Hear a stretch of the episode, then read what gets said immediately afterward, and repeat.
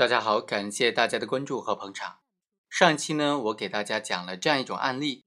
别人给了你一张银行卡，并且告诉了你银行卡的密码，你偷偷的去取钱，或者呢，你超出了被害人的受益范围，被害人让你取两万，结果你就取了四万，将其中两万侵吞，这种行为呢，在上期的这个案件当中啊，法院是认为这种行为应当以信用卡诈骗罪来定罪处罚的。但这种情况呢，在司法实践当中，它的判罚是有点混乱的。在有些案件当中呢，法官就直接判定为构成盗窃罪，而不是信用卡诈骗罪。就比如今天所要讲的这个案例，本案的主角是谢某。二零一二年六月八日，谢某呢承租了刘某的一个房屋。为了方便谢某交纳水电费、物业费等等费用的时候呢。刘某的妻子熊某呢，就将一张以为没有用的银行卡交付给了谢某使用，并且告诉他密码。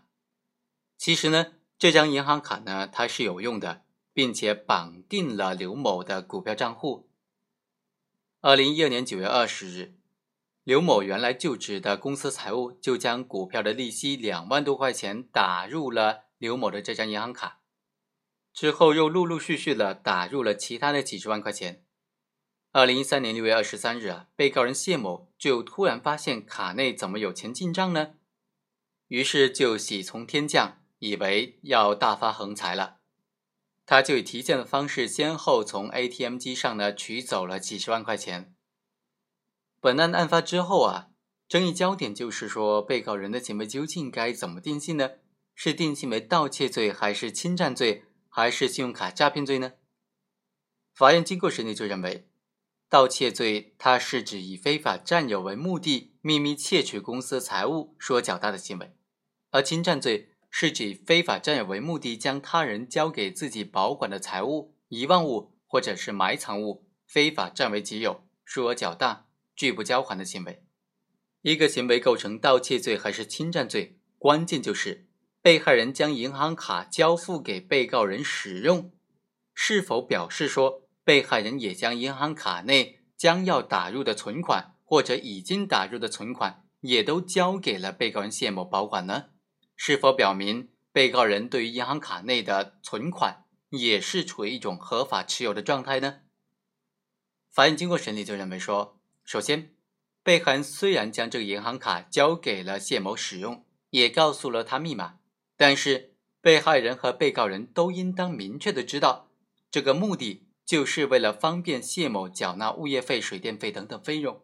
谢某也应当明知道银行卡内超过他存入的钱呢，并不是他所有的。当谢某发现涉案的银行卡内有钱出现的时候，不是积极的和银行卡的所有人，也就是本案当中的被害人取得联系，而是在被害人不知情的情况之下，多次将银行卡内的钱通过银行的转账、取现、套现等的方式给取走了。这就可以明显的发现，被告人是具有非法占有他人财物的主观故意的。第二，被告人谢某虽然持有了这个银行卡，但是他明知道涉案的银行卡内的钱不是他的，也发现被害人不知情，所以他将银行卡内的钱转移到自己的个人银行卡内，这是违背了财务所有人的意志的。被告人的行为明显的符合秘密窃取的特征的。第三，涉案的钱款呢是在被害人银行卡内存放的，被害人是银行卡的申领人，是银行卡的权利义务的承担者。被告人虽然是持有这个银行卡，但是被害人随时可以通过挂失等等手段重新申领。被害人呢也一直没有放弃过对银行卡的控制。被害人退租之后，也一直要求被告人交出银行卡。被告人谢某他其实也知道。他不可能一直不归还这张银行卡的，所以啊，谢某才通过转账、取现等的方式，将被害人银行卡内的钱及时的转移到个人的银行卡当中了，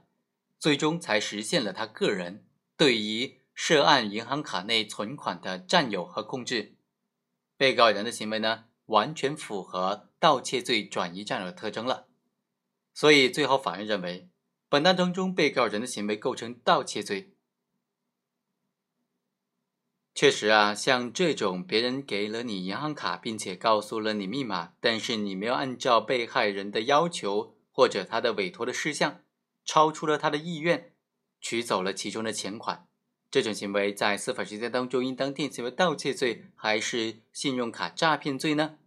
其实并没有一个统一的裁判标准。好，以上就探讨到这里，我们下期再会。